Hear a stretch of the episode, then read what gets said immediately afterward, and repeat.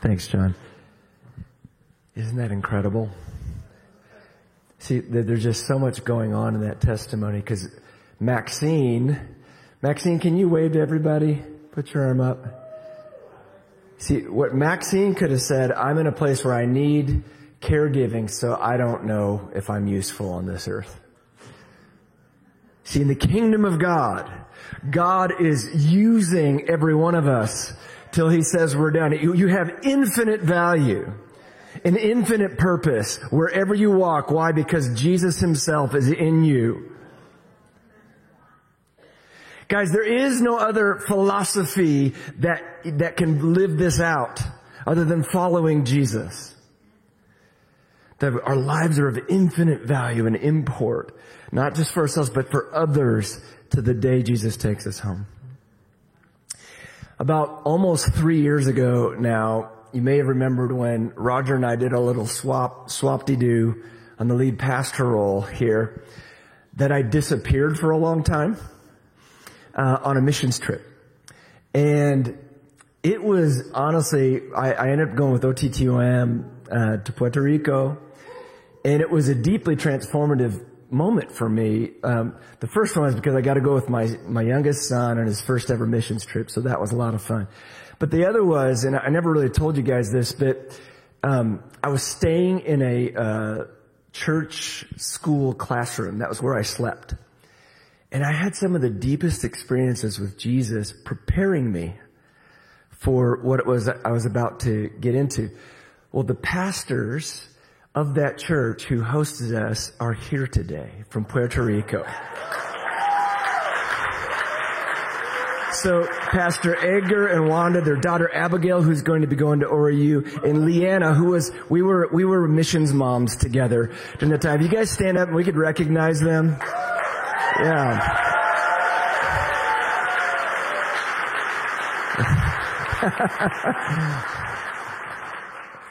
These guys were also instrumental in uh, uh, Hurricane Maria went through Puerto Rico. It devastated so much of the island, and they were instrumental at actually getting the churches to move forward and do relief work throughout the island. And so, really unsung heroes who just really worked really hard uh, to serve their nation. Their, I guess it's not a nation.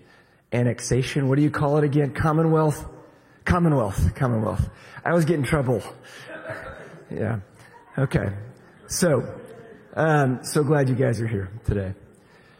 Well, um, thank you, Lord, for all the good stuff you're doing. Today we're gonna, we're, we're starting, we've got about a couple more teachings left on this How Do I Know What's True series. And if you haven't been part of it, I, you, know, if you have been, you've heard this review so many times. Sorry. But I actually am not apologetic because I know repetition is how we get learning. And so I say it over and over again. Um, been asking the question, how do I know it's true? Why are we asking this question? Is because truth can be hard to find. There's just so many voices hollering, right? And we've got so much coming our way. It's hard to discern what's actually going on and what's actually true in the world. That's, what's challenging about that is though truth is determines how I live. Every decision I made, I'm making, I've made some kind of assumption about what's true.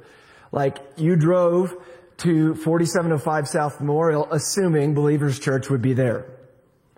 That was a truth statement you made, right? And so you assumed when you put your key in the car, you know, we're just living by all these assumptions that, of things that are true. Every decision we make is based on what we think is true. And so it's so critical that we determine what is truth. We've said that Jesus himself is truth, that truth is not just an idea, but it's a person. And so the question becomes not just how do I know it's true, but how do I know this person, Jesus? And so we've been talking about four ways we do that. The reason we want to do that is we have to know Jesus so we can reliably know what is true and live it. I'm telling you guys, I, I, just this time in history is an assault is an assault. We, we, we, we've gone through a global pandemic and that's still out there. Now we're facing war at a very, very dangerous scale. Things that like, I mean, there's historians saying this is like, they're wondering if this is 1914 or 1939. For the historians, non-historians in the room, That's where the world wars started. it's just what is going on. We have so many opportunities to hear an interpretation. This is what this means. Did you know that you can know Jesus and know it is true? You can. You can. And in fact, you must. You must. So, four different ways, reason, experience, scripture, and tradition was, there's, there's more than that, that, that, to know Jesus, to know a person, but these are the four we're using. A guy named John Wesley had thought these were pretty good. I, I, I like it mostly because it creates a great acronym. So that it works very well for preachers. You get to say rest. So we, how do I know Jesus? Yes. Isn't that wonderful? Um, so, we, we've been going through each of these and recognizing they're not all equal, that there, there's a, a priority scale. At the top is scripture. We talked about how we know Jesus through scripture. Then tradition, which is, somebody tell me what's the short definition of tradition? Other people. Yes, thank you. That was so encouraging. Other people. Other people that have known Jesus, not just right now other people, but for the last 2,000 years. We have to learn from them. Next one, we talked about experience. And then today, we're going to talk about reason. This is going to be interesting and fun. We're going to talk about what is reason? How does it work? Why is it important for knowing Jesus? And what are its limits? I've said this before, you know, one of my, one of the teachers I really respect is Andy Stanley. Anybody listen to Andy Stanley? He's got an awesome article said, why I'm a one point preacher. What I'm doing today violates everything he thinks is good about doing sermons. And, and the reason why is this, this, I, I felt like I just needed to kind of back the truck up and just dump it. Um, so, so you'll see there'll be 12 points at the end. You'll never remember all this. But this is why we post this online is because truth is this, it, it, it, there is nuance and complexity to knowing what's true and following Jesus. Sometimes in the, in the desire to make it simple, we want to make it easy. And that doesn't exist. There is simplicity. How do we know Jesus? Rest. What's the truth? Jesus? That's super simple. But to actually live it out and wrestle with it takes work. It takes work. But nothing that's worthwhile just flops into our laps usually, right? Nothing that, that that's just not the way it works. So, we're going to talk about reason. What is reason? And reason is just simply, one way you can think it's my ability to think to know what the truth is. Just to think about something to know what the truth is. And so if we apply that, if Jesus is the truth, it's my ability to, my ability to think to know Jesus. That Jesus has given us this, these noggins, this, this ability to think through stuff and, and arrive at a relationship with Jesus. And so I want to talk about how, well, how does that work? Last week we talked about experience and we said that experience was the way I engage the world, right? It's the way I gather data about the world that exists. So what reason is, it's thinking and it's, it's the way I make sense of my experience of the world. So something happens to me and immediately, almost anything, like it was, it was watching John Free, I, for a second, like what is this sound? Is the second coming happening? In John's reasoning, we watch it, bam, bam, likely it's rain. It could be something else, likely it's rain. He immediately reasoned, we did together. For all we know, there's nothing left outside this building. We're the only building still standing unless you walked outside, which would be really interesting. None of us expected that, right? I hope that's not the case. Some of our apocalyptic people are like the zombies are on us. I'm out of here, you know.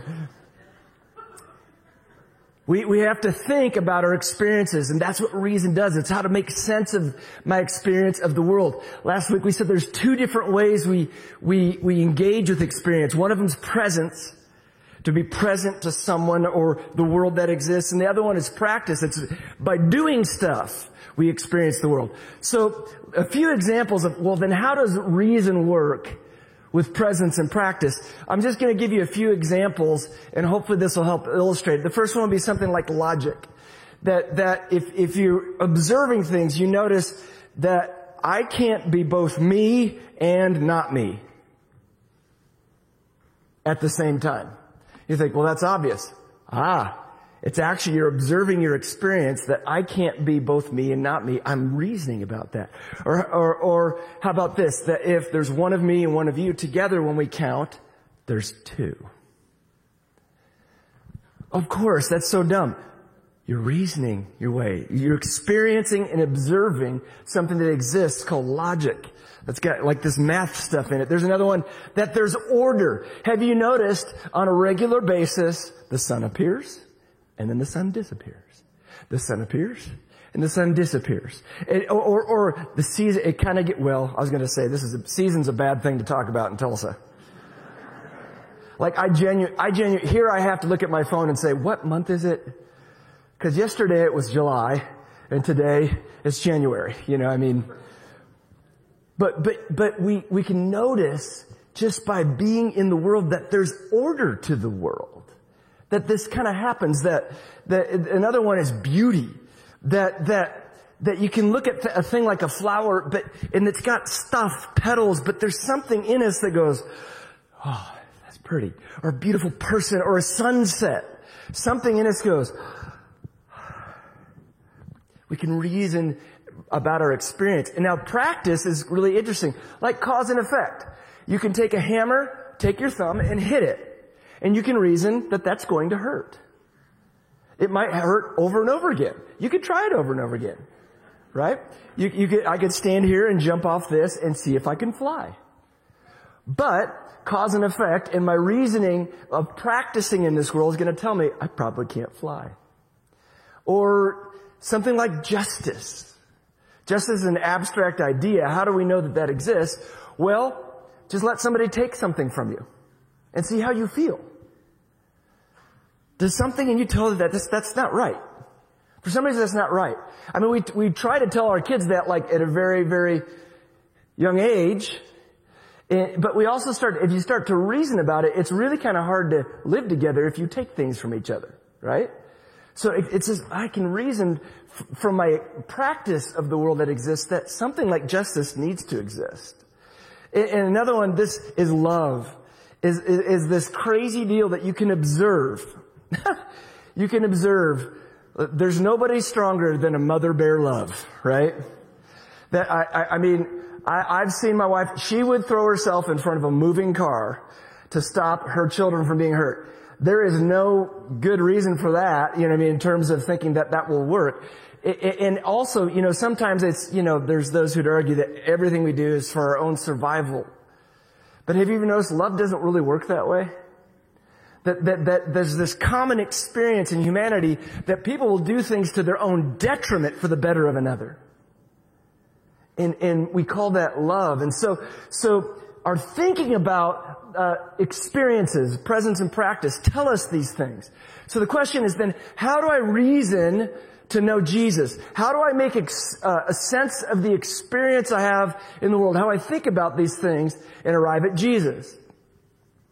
Well, one of the deals simply is this. You can come up, is, is for any of these things, I think if the way to get to it is to ask the question, why? So for instance, how I make sense of my experience of the world, why am I able to make sense of my experience of the world? You following me? Why am I able to think at all? Now, there, there are other options than Jesus. There are other options than Jesus that, that conscious thought would exist. I'll tell you this, and this is a book title. I don't have enough faith to be an atheist because it's too large of a leap for me to, to, to, not start reasoning from, from things like the fact that I can think to what if it, Jesus is the back of this? And here's what's fun is this is where we get to engage the other ways of knowing Jesus to help us make sense of our experience. So for instance, how I make sense of my experience of the world, how, why? Why does that happen? Well, it's because God created mankind in His own image. In the image of God He created them, male and female He created them. He made us like Him. So I can think. At least that's, that's reasoning toward Jesus. Let me try some other examples. Logic. We see in John 1, 1 through 2 and Colossians 1, 15 a couple things. This is fascinating. John, the apostle, writes this. In the beginning was the Word. He uses the Greek word logos here. The reason I say that is because in ancient culture, that more than, that it didn't mean in the beginning Jesus was the Bible. That's not at all what he meant. What he meant is this, logos was this word that, that even in, in uh, other philosophies would say logos is the, is the intelligence, the, the wisdom that runs the universe. The, the sense behind the universe, the fact that there is logic, in the beginning was the Word, and the Word was with God, and the Word was God. He was with God in the beginning. Through Him all things were made. Without Him nothing was made that has been made. Paul goes on to say it in different language. The Son, Jesus is the image of the invisible God the firstborn of all the creation. In Him, all things were created. In Him, the Logos, the one who has rationality and logic in His very being. All things were created. Things in heaven and on earth, visible and invisible, whether thrones or powers, rulers or authorities, all things have been created through Him and for Him. He's before all things and in Him all things hold together. Why does logic exist? Because Jesus exists. And Jesus created the world. This is the Jesus answer for that. How about um, order? Why is there order in the world? We got uh, Colossians and Proverbs. We see that Paul says, in Jesus, all the treasures of wisdom and knowledge are found.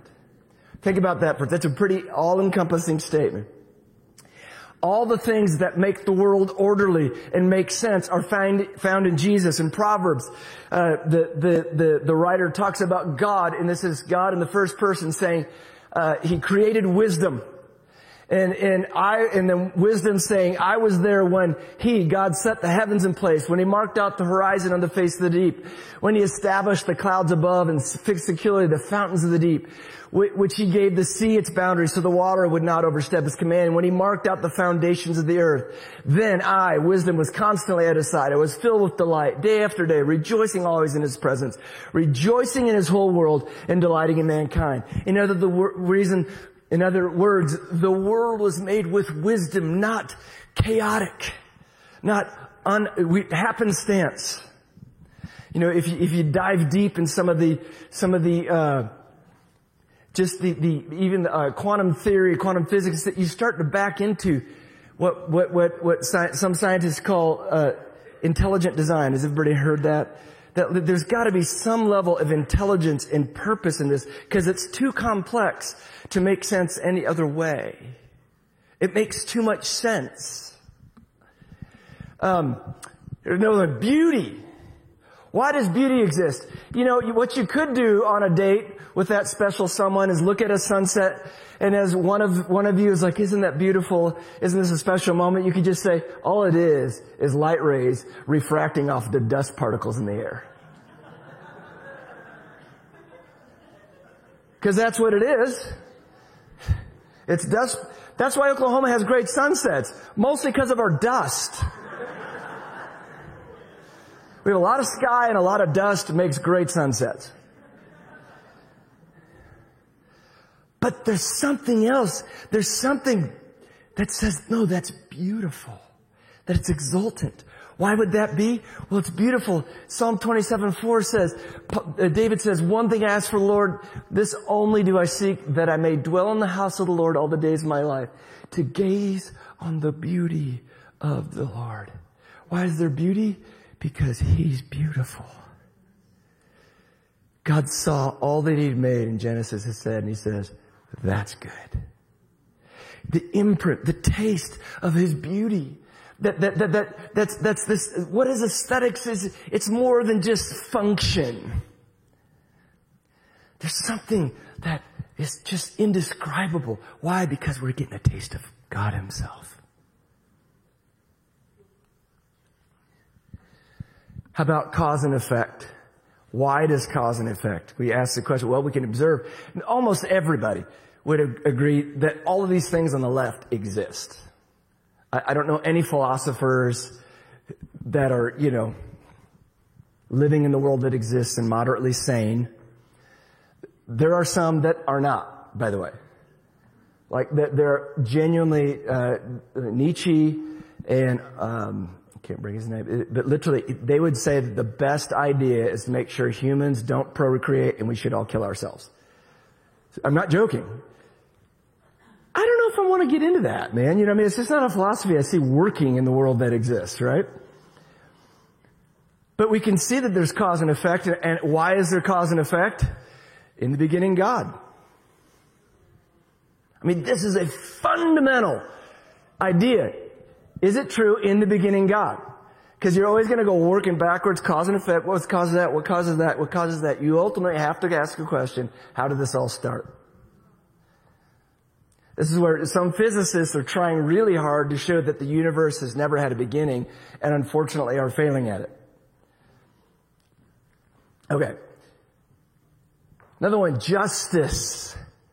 Why is it not good for me to take things from you and you to take things from me? We could say it has something to do with our survival. Maybe, but maybe not. I could also run you over and kill you and I'd survive just fine. Why not? But could it be that God has written into the DNA of existence, you shall not steal? because something external to us beyond just our survival is it, from God's own heart says this is the way things are. And, and then of course love. Love's just, ah, wonderful. That Paul, or excuse me, John, when he's describing God says, let's love one another. Why? Love comes from God. Everyone who loves has been born of God and knows God. Whoever does not love does not know God. Why? Because God himself is love. Not that just, God's just a nice guy who's always, I just love you. No, Father, Son, and Holy Spirit is in this sacrificial relationship in the persons of the Trinity, constantly giving of himself, Father to Son, Son to Spirit, Spirit to Father and Son. It's just this crazy beautiful stuff we can look at through the scriptures and through tradition, how we see that the, in himself, God is sacrificial love. And so why does love exist in the world that he made? Because he wrote his DNA into it. So, if you want to say just in a short summary, how do we reason to know Jesus? We think about our experience of the world and ask why. Why? I love being a Christian. You know why? Because I'm not afraid to ask why. I'm never afraid to ask why. Even with the most cherished beliefs we have, I've found every time I ask why and dive deep, God is at the end of it. If I'm honest, I find it. If I can ask why, I'll eventually find it if I'm, if I'm honest. Okay. So, why is this so important? Why is reason so important? Unfortunately, eh, you know, kind of in our charismatic-ish tradition, we're, we're a weird church. I'll just say that because it's kind of hard to say what, people say what you are is like, I don't know. I don't know what we are. Are we charismatic? Are we evangelical? Are we, I don't know what we are. We just show up and like Jesus. How's that sound? It doesn't mean we, we, we have flavors. I know. I'll tell you this, it makes it hard for post-sermon feedback though, because it goes all over the place. But, but that's okay. That's okay. It's good for my ego. Uh, kill that ego. In Jesus' name, not my old self. Why is it so important to, to, to think to know Jesus? The first one is we can't really know Jesus without it. We, we can't actually know Jesus without thinking. Like if you just do the, just look at these things, if you say cut out reason, well then you can't understand the Bible. You have to think about it to be able to make sense of it. And then you can't understand what other people are saying to you, right? And then ultimately you can't make sense of your experiences. We're reasoning all the time. It's happening all the time. We're thinking of and making interpretations of things all the time. So it's impossible to know Jesus without reason. Another thing is this though. We get to see Jesus through the world he has made. You know, people, people are so complex and beautiful. I remember this moment I was at my uh, in-laws and they, at this time, they'd been married like 45 years. And it was Thanksgiving. And just a beautiful marriage. I mean, really healthy marriage, wonderful people. And, and there was this kind of moment where, where, uh, dad was saying, well, I do love peanut butter pie. And she's like, you love peanut butter pie? How's that even possible? And I just saw this moment. It was so cool that they'd known each other for 45 years. And he's, they still didn't know about peanut butter pie, right? Now, if you've been married a while, you know what I'm talking about. Sometimes you're like, who are you, person? What is happening right now? My poor wife, listen, you know I'm like, she actually had a dream the other day that I left the car in gear and she had to run and stop it. It's, experience does inform our dreams too sometimes. Uh, I was like, this poor woman saving my bacon even in her dreams. she can't get away from it.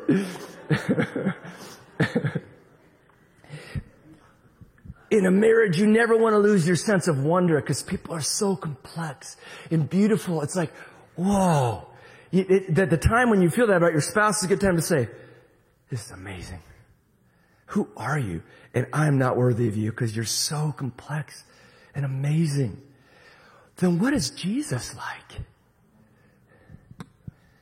If just one person, it's like that, what is Jesus like? You, are you trying to say the only way I get to know him is by singing songs in a worship service? I mean, that's cool, but that's pretty monochrome.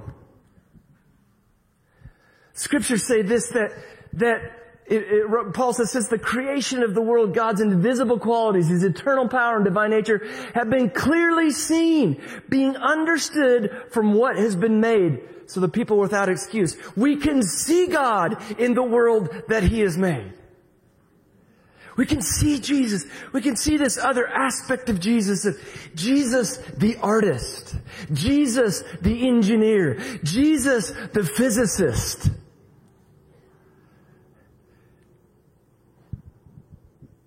The writer of Ecclesiastes said he set eternity in the human heart. There's a sense of more that, that, that, isn't it crazy? The different stories we have about life beyond death with the culture believes that, that there's probably no life beyond death. Anybody watch The Good Place? You know, it's a fascinating, fascinating, it's a really, it's a philosophical show to ask these questions. That there's something in us that says there's beyond the immediate of what I see. And, and here's the really powerful deal that we as Christian people have to recognize. Paul says that everything God created is good. Where did he get that, by the way? Yeah, Genesis 1. How does he know that? God said it. Everything, he's like, this is good.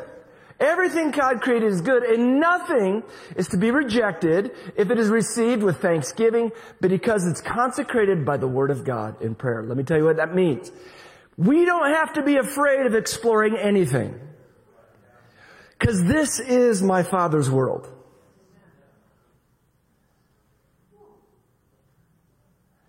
I can feel we don't all believe that. Guys, we, we, we are we are invited to be the least fearful people on the planet.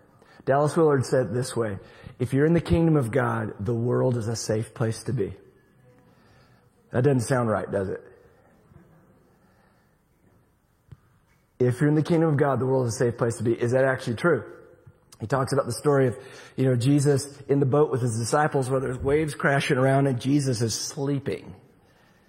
I mean, I have trouble with just a little bit of noise falling asleep, you know what I mean? But he's, he's asleep. And Jesus stands up, you have little faith. What's wrong with you guys? And Willard said, well, the deal is they need to know the world's a safe place because even if Jesus didn't deliver them, he'll raise them from the dead. The world's a safe place. Even if you're killed, it's okay. This is what we actually believe. Now what's critical here is Paul saying consecrating by the word of God in prayer. What's he saying? We interpret the world through the lens of scripture and our experience with God. So there's, there's things we can get confused about in the world. There is false reasoning. Our enemy uses logic and these things to lead us down paths and make interpretations that are not true ones.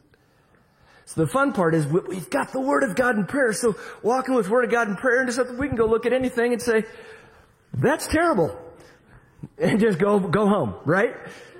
Or wait, I, I, know what you say. What that guy's saying is really adversarial to me, but I'm seeing some truth in here. How do I know? Word of God, tradition, experience. I don't have to be afraid of anybody's opinions. Why? This is my Father's world. Nothing's threatening my Father's world. I don't, in fact, I don't have to defend my Father's world. He's doing just fine. We can't, we can see, we want a reason to know Jesus. We need it because we can't know Jesus without it. We can see Jesus through the world he has made. Also, we can relate uniquely to Jesus. What do I mean by that? Humans who are made in the image of God have the unique ability to reason. In other words, just us and God have a way we can relate to one another that's unlike any creature. Now it's true that my dog can do some basic reasoning. Anybody have a dog? And hopefully your dog can at least do some basic reasoning or you're having a long day every day. You know, my, my dog, for some reason, if he knows I'm putting my shoes on in a certain chair, the odds of a walk are high. And he comes my way, he's like, tail's just going. And I go, ah, okay, buddy, we'll do it. But, my dog has yet to explain a devotional to me. He's yet to say, Master, talk to me about John 1. I don't know the religion languages. My dog has yet to write a poem worshiping the Lord right? We humans have a unique way to relate to Jesus that our reasoning, He likes it. And He wants to relate to us on this level. Why? Because it, what, the reason we know is because He uniquely gave us the ability to do it. So, so to shut that thing off is like, oh man, I kind of like that about you. It's a lot like me. Let's hang out together on this thing. Okay, we can relate uniquely Jesus, and then this one is awesome. Reason equips us for wonder. It almost sounds counterintuitive when you say that, right? Because you think with reasoning that you'd be like, you'd be able to get, you know, on top of things and kind of know everything that's going on. But if you're good at reasoning, you eventually know there's no way I can know everything. Like here's, here's, here's the thing with wonder. Have you guys ever seen, it came out like 10, 15 years ago. It was a discovery series on planet Earth. Anybody watch that? There, there's this crazy moment where they're, they're, they're, talking about the world in caves and underworld. And it was only like 15 or 20 years ago that we discovered the largest crystals on Earth. They're these crystals that go from like, I don't know, from about here all the way to here, and they're like this big, and they're two miles underneath the earth. Why would God put crystals gorgeous like that two miles under the earth that nobody found till the 90s? That's wonder. What is he like? There's something in us. I, was talking with Ken Weed and Dominic Halsmer, who's our resident scientists, engineers guys here. They're saying we're built to be curious and to wonder and, and have this moment where we're like, I can't figure it out, but you're amazing. See, reason can lead us to worship because we, we, our phones can confuse us and believe, we can believe we can control the world with an app. There's gotta be an app out there to, to get the Ukraine-Russia thing going. Yeah, right? There's gotta be, just the right set of code. No. There's just so much we don't know and reasoning about it uh, lets us get down to the place of just wonder and worship at the God who exists. So,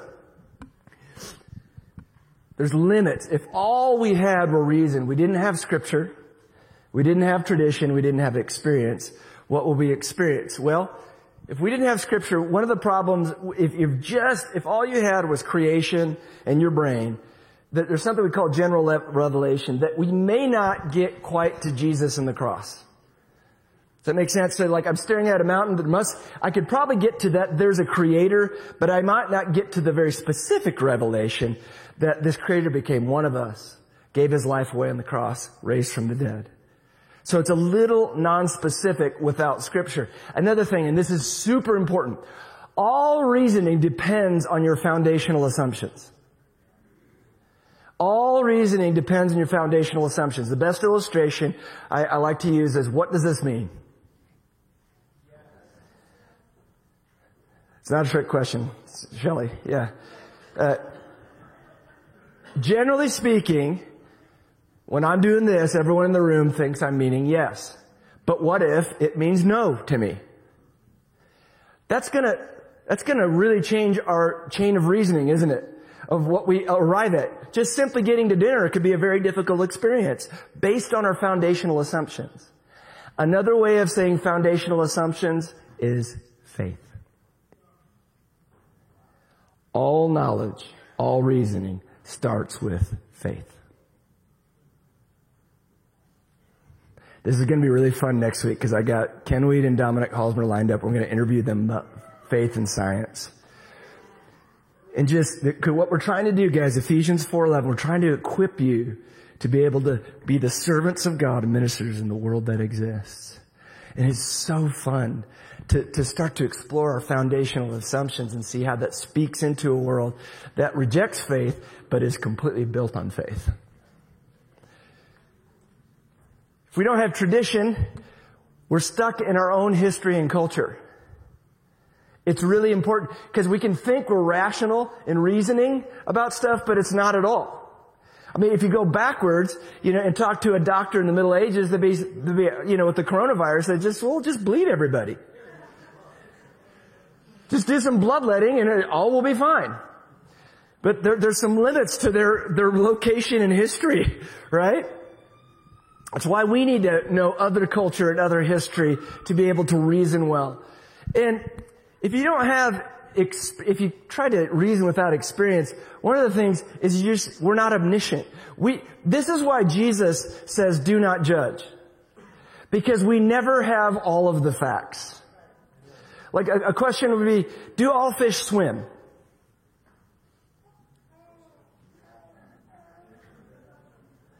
How would you, how would you be able to know if all fish swim? You'd have to know every fish. Now I happen to know there is something called a frogfish and it doesn't swim. He's a dear friend. We've known each other for years from high school. That's a lie. But the frogfish thing's true. If you think about it, all of our knowledge is based on approximations. Do you realize how, how important faith in Jesus is? It underscores everything. Why? Because you're going to have faith in something to be your foundational assumption from which you make all your decisions. There's no way out of it. Everybody's doing it. Okay. Another one, we're not omniscient. Another one is experience tests our theory. I could all day long say I can fly. Right? All day long. As long as I stay at my desk and write about this, it is absolutely true to me. But till I jump off the building and have some experience to test my theory, I may not actually arrive at something that's true. This is where like um, relativism's fascinating to me. That there is no truth, and that same person will get in their car and stop at traffic lights. Why? I say, well, the culture decided that, but, but are you telling me other cultures are okay with smashing each other? The, the point is, it doesn't work in real life. That's, that's one of the most beautiful things about the Christian faith, about the worldview, is it actually works in the world that exists. See, I, I follow Jesus because I realize he's the smartest guy that's ever lived. He's got the smartest way to live. I, I could do some other things, but I've seen the consequences for that and it doesn't work out. So I'm going to go this way because I think he really knows what he's talking about. And the last one is the Jesus stalker syndrome. Remember what I talked about with Jesus stalking? You can have all the information about a person, but if you don't have experience of them, what do we call you? Yeah, stalker.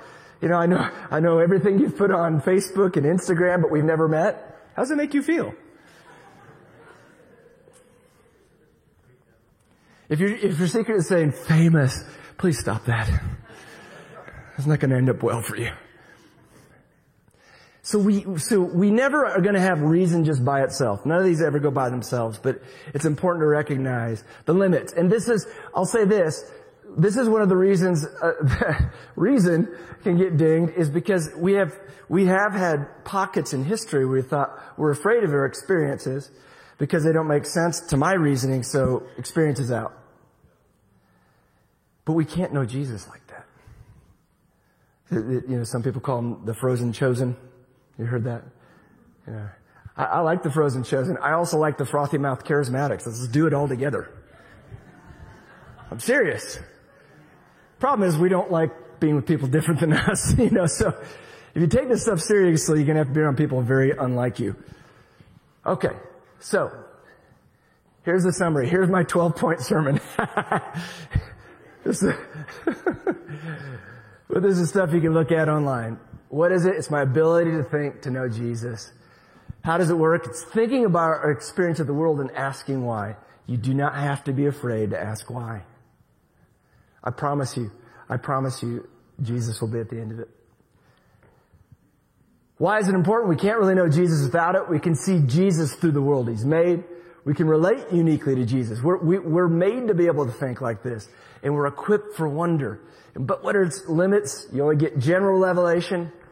Depends on your foundations you set. What, what's the faith assumptions you've made? Culture and history can limit us. We're not omniscient.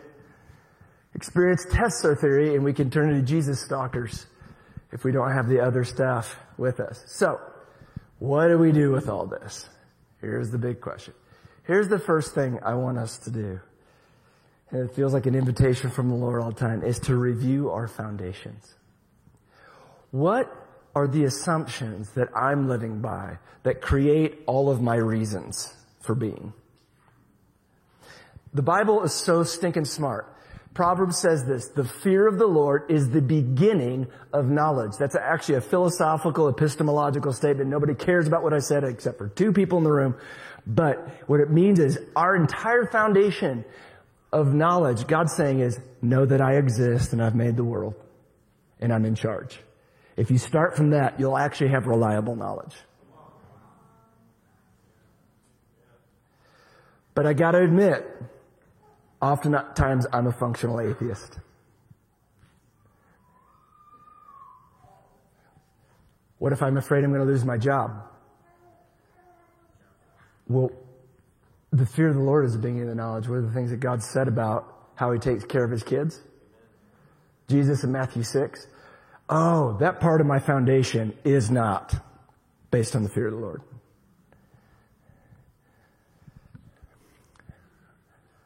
Man. What if our nation's not going to exist? What are you talking about? I'm just throwing out the hypothetical. I'm not making a political statement. I'm just saying, what happens to your heart? It's super serious, guys we make decision on this. I just recently listened to a podcast by a guy named Mark Sayers. He's a pastor in Australia. He's a guy I've been listening to for years. He's just a really good researcher. He's full of the Holy Spirit. He, he said in the studies he's been doing on Russia that at some point Putin in his closest circle has had a psychic that has had dreams that are crazy dreams. Now, we don't know what's happened. This is all conjecture. But when you're around stuff that ain't true, you start making some very big decisions that have huge consequences. Right? Think about that. That, I mean, this is a real life, real time, life and death questions about our assumptions about what's true.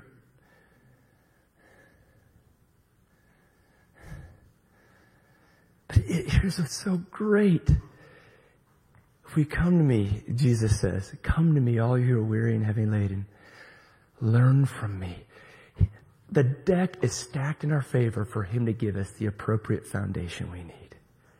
We just have to come to him and learn his way, take on his yoke, his interpretation of the world and what it means. He is for us in this. But could we explore our foundations? One of the best ways, I've learned this, this is why Anthony Elliott's a rock star, um, who's teaching that what is love stuff. One of the, this is why emotions are help, helpful for us. They're a warning light on the dash. Something in your foundations is messed up. I'm super anxious, angry, afraid. Beep, beep. Now most of us, we just want to feel better, so we just take duct tape and put it right over the check engine light, right? It's good. I'm good. Why is there smoke coming out the back? I have no idea. I feel nothing. and the goal is net, you're not gonna get better if you try to fix the emotion. That, that's, that's like trying to constantly put out fire by blowing the smoke away. It'd be like the fire, it'd be like a fire engine with going to a fire with, with fans, you know. It's still going. What's happening? The fire, where it's at, is our foundational assumptions. So you've got to ask, Lord, Psalm 139, search me and know me. See if there be any false way. No, I'm anxious. So you see what the false way is in me, and then lead me in the everlasting way. It's the best thing ever to get called out by the Lord. It's the best. This is what repentance is. It's just realizing, oh, I'm heading the wrong direction. I'm going to change. I love repentance. It gets me happier, more joyful. And the other thing is, go ahead and experience the world and ask why. Some of us may have been raised in environments where it wasn't okay to ask why. And, and I understand, you know, tr- trust me, submission is really important. But there, it's, it, it's submission to Jesus. That makes sense? Is where our, where our submission happens. Now, does Jesus commission leaders? Yes. But, but never any same kind of submission as to Jesus. Because our, our, our, we're never being mediated by another person between us and God. That's never happening. That's the whole point of Jesus being our high priest, okay? So it's okay to ask why, because I promise you, if you're honest and you stick with it, you'll find more of Jesus than you expected.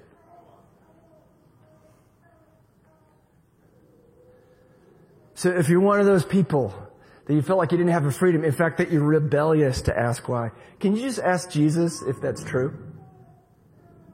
Because what I found, he's like, oh son, I've been waiting for you to ask this. Let's go talk. I'm going to show you more of myself than you've ever seen. All right, let's stay together.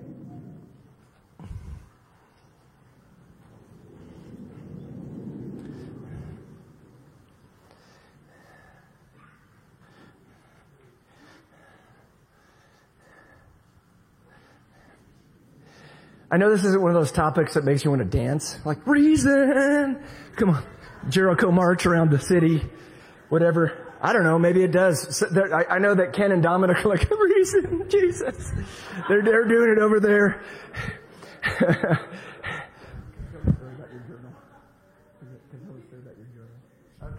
I, I asked permission of Christina Halsmer, who's Dominic's daughter, and she teaches math at college. And so we were on this little vacation and someone had left out a journal. Like, whose journal is that? We open up and there was a parabolic curve in it. We're like, that's Christina's. Cause I've never made one of those in my devotional journal. I've never ever plotted anything out with the XY axis to meet the Lord. But Christina is the kind of person who would have pulled that off. And isn't that beautiful? Oh, isn't it beautiful? So let's pray. Lord, will you come and touch us?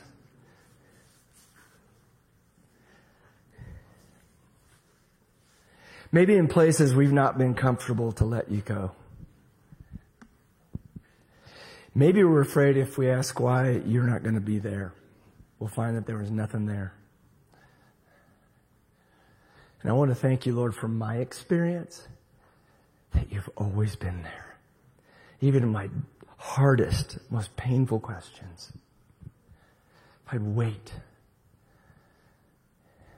in the context of the Word of God and prayer, like Paul said it, you show up. Maybe there's some of us here in the room, Lord, that are in that spot and, it looks like from the outside they're doing the Jesus stuff, but there's a sense of hypocrisy, a sense of, I don't know if I'm into this. Lord, will you help us to ask these questions with you? And Lord, I trust you. I trust you that you love your kids more than I could ever hope for, than anyone else could ever hope for. Meet your kids, Lord. Lord, will you address us? Will you address us at our foundational level with the things that scare us, Lord? Jobs, nation, law, all these things that just seem to be going all over the crazy place right now, Lord. I gotta admit, I'm scared. It makes me feel scared, Lord. But Lord, I want to know where I can repent and receive the true foundation of the fear of the Lord, which is the beginning of knowledge. Will you do that in us? And thank you that now that we've asked you, we can trust you to do it. If you're in agreement with this prayer, will you say amen? Amen. amen. All right, guys. Have a wonderful week. We love you.